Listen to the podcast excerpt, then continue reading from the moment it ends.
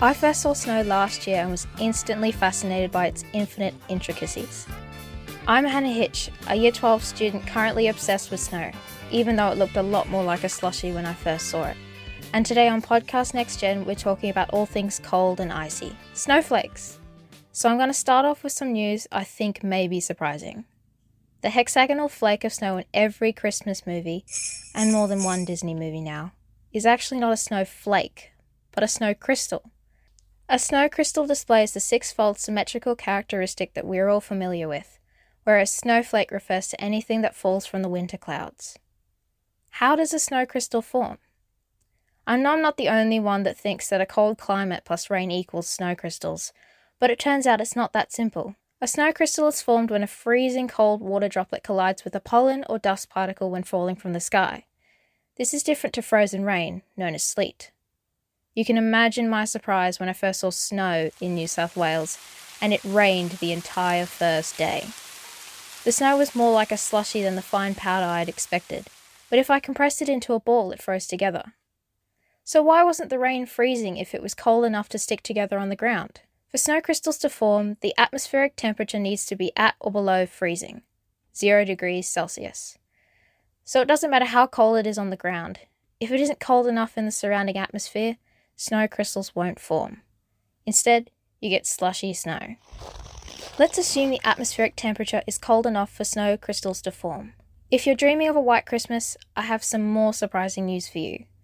Aside from Christmas taking place in summer for us Aussies, snow isn't actually white. Much like water and ice, snow crystals are, well, crystal clear. So why does it appear white? To explain, we have to go from something which appears white to something very colourful. Rainbows form when light shines through water droplets, which act as a prism and disperse the light into all the different colours of the rainbow. But did you know that snow does the opposite? The translucent snow and snow crystals bend the light and reflect the combination of all the colours combined, which is white. So snow crystals are effectively reverse rainbows. From the seven colours of the rainbow to the six symmetrical sides of snow crystals. Johannes Kepler, the astronomer best known for describing the way planets move, also wrote what is considered the first paper on snow crystal structure in 1611. He ended up stumped by the hexagonal, flat shape and wrote, I have not yet gotten to the bottom of this. I find it funny that someone who described planetary movement in our solar system was stumped by something as small as a snow crystal. We now know that it's all to do with their molecular structure. I'm sure everyone's heard someone call water H2O before, but do you know why? Each water molecule is made up of two hydrogen atoms and one oxygen atom, hence the name H2O. Two H's, one O. Each water molecule looks like a tiny boomerang, with each hydrogen atom attached to either side of the oxygen atom. Water molecules are polar, which means that one side of the molecule has a slight positive charge and the other a slight negative charge like a bar magnet. Because of this polarity combined with their shape, when water molecules freeze, the positive side wants to bond to the negative side of another water molecule. This orders the molecules into a hexagonal shape, with one oxygen molecule sticking out from each corner and other water molecules attached to this as the snow crystal grows. I bet Kepler would be kicking himself now. But since atomic structure wasn't explained until 300 years after his death, I guess we can let Kepler off the hook. You've probably heard that no two snow crystals are the same. This is mostly true. A lot of it is to do with how snow crystals get their exact shape.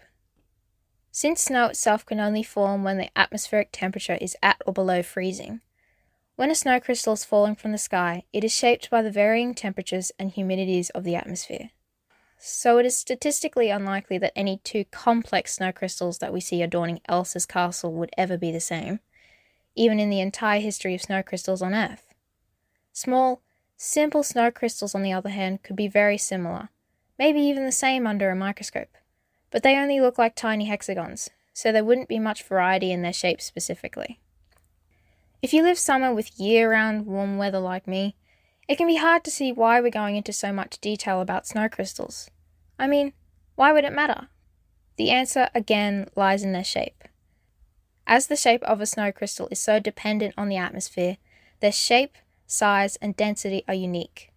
This can be used to make predictions about what type of clouds they fell from and where they fell, which is vital for scientists predicting climate change. An estimated 1 septillion, that's one with 24 zeros after it, snow crystals fall in the US alone every year. That's roughly the same number of stars believed to exist in our universe, so there are no shortages of snow crystals to analyze. So, what else can snow crystals be used for? When snow crystals and snow on the surface get buried and compressed, they form layers of solid ice. This eventually forms large bodies of ice such as glaciers. Ice cores are drilled from such glaciers to study past climates and our effect on the environment. There are three different types of information that can be analysed from the ice cores, and we're going to explain them in terms of chocolatey, malty goodness. The first is impurities in the ice, both solid and dissolved, much like the leftover Milo that didn't mix in. Snow crystals and snow are mostly comprised of almost pure water, but can also contain traces of ocean salt, dust, and pollutants from volcanoes, forest fires, and human activities.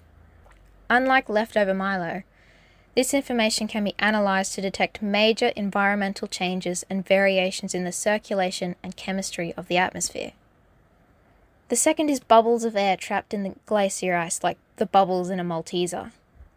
Although you can imagine there isn't much information on our climate hidden in a chocolate but bubbles trapped while the snow was compressed act as time capsules of the atmosphere when they were trapped.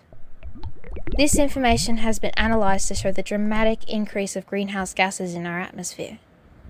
The third is from the frozen water in the glacier itself. Heavy forms of hydrogen and oxygen are called isotopes.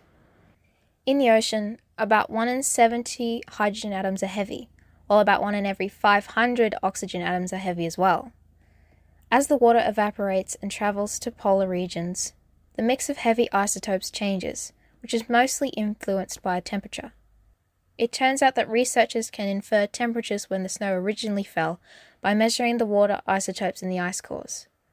Who knew the humble snow crystal held so much vital information about climate change? From slushies to snow crystals to reverse rainbows and climate change, there is truly a lot to say about snow, even if you've only seen it once.